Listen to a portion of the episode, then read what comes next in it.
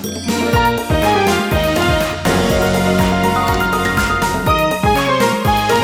てるから作るまでリサイクルの天才ライフアシストチャンネル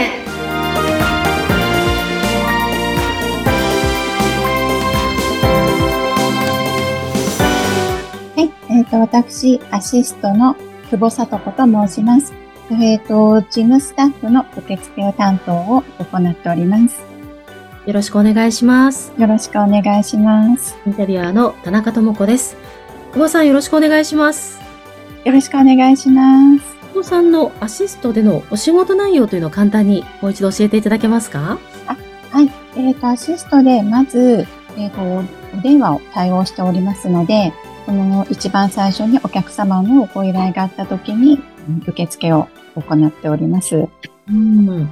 あの、久保さんのななんかこう明るい柔らかい声で、あの、受付されると、ね、電話した方もすごく話しやすいんじゃないかなっていうふうに今聞いてて感じました。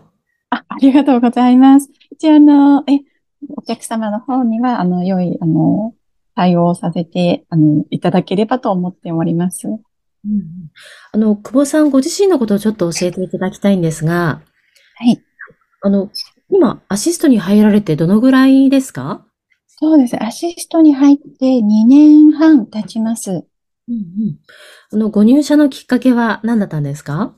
えっと、その前にグループ会社の方で、一応5年間、えっと、経参拝の契約書担当で勤めておりまして、で、子育ての方で一回そちらの方を退社させていただいたので、また、なんか、うんどこかでと思った時に、その前の会社の方から、グループ会社のこちらの方の事務スタッフはどうかなというお話をいただきまして、でこちらでえ勤めさせていただく次第になりました。うーん。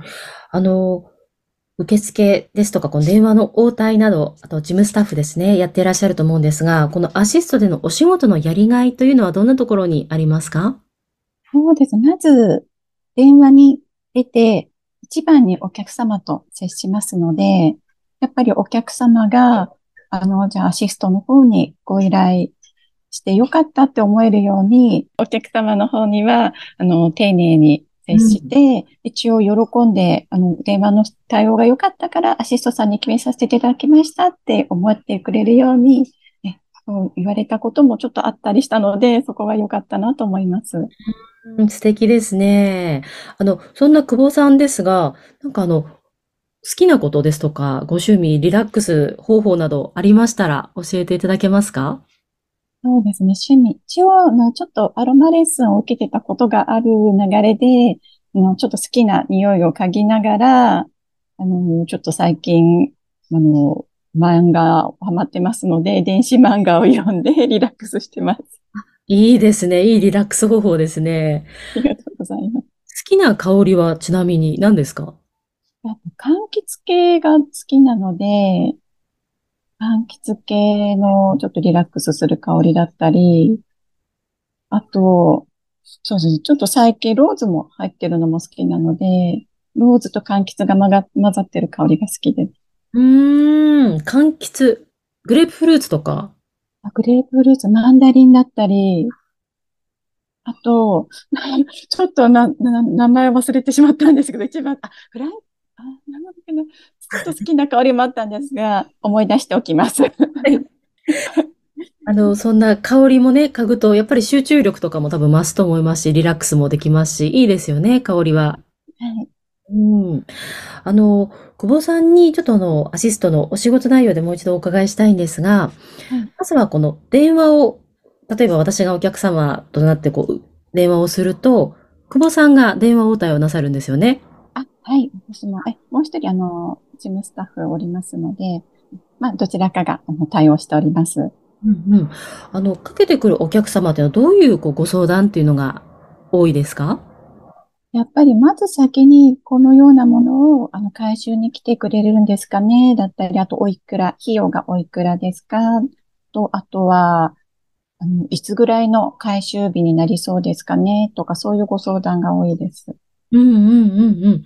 あの、回収日っていうのはもう決まってるんですか？例えば、今日電話したら、もう最短でも1週間とか、いや、えもう、もう明日来てくれるとか、なんかそういうこう、決まったスケジュールってあったりするんですか？そうですね。一応、明日とか予定の方は、やっぱりスケジュール、あの、弊社も詰まってますので、そちらの方はちょっと確認しないとわからないんですが、一応なるべくお客様のご希望に合った日程をまず伺って、弊社のスケジュールも確認してという形の流れをさせていただいております。うんうんうんうん。スケジュールを見た上でなるべくあの早いタイミングであの引き取りに行くという感じですね。はい。はい。あの、それと、こんなこ、こんなものをも捨てられるの？みたいな相談もあるんですか？ああ、一応、なんか、家電リサイクルの家電も対応してますか？とか、そういうお話も、えいただきますので、一応家電リサイクルの家電もあの対応しております。ちょっとリサイクル券をもう買っ郵便局で購入してから行った方がいいんですかね？とか言われるので、うん、うちアシストではリサイクル券も込みで、あの、買いに行く必要なく、回収に伺うことができますという形では、お話しさせていただいております。事前に買っとかなくていいんですね？はい、そうなんです。一応なんか大体は皆さん、の郵便局で買って、はい。回収に来てもらうっていうなんかイメージみたいなんですけれども、うん、はい。弊社ではもう、もうそちらを一緒に、え、あの、リサイクル券も込みでの、あの、回収を伺っておりますので、もう行く暇、あの、郵便局に行く手間はないです。そうですか。それはすごく便利ですね。そうですね。お客様も、え、すごいそこは助かるとおっしゃってくれてます。なるほど。もう、電話の時点で、あの、そういったことも、久保さんの方から教えていただけるんですね。あ、はい、そうですね。はい、家電の方のお電話いただきましたら、そちらもご説明させていただいております。うん、なるほど。いや、なんか回収前にね、ちゃんと買って、その家電に貼っておかなきゃいけないのかなって思ってました。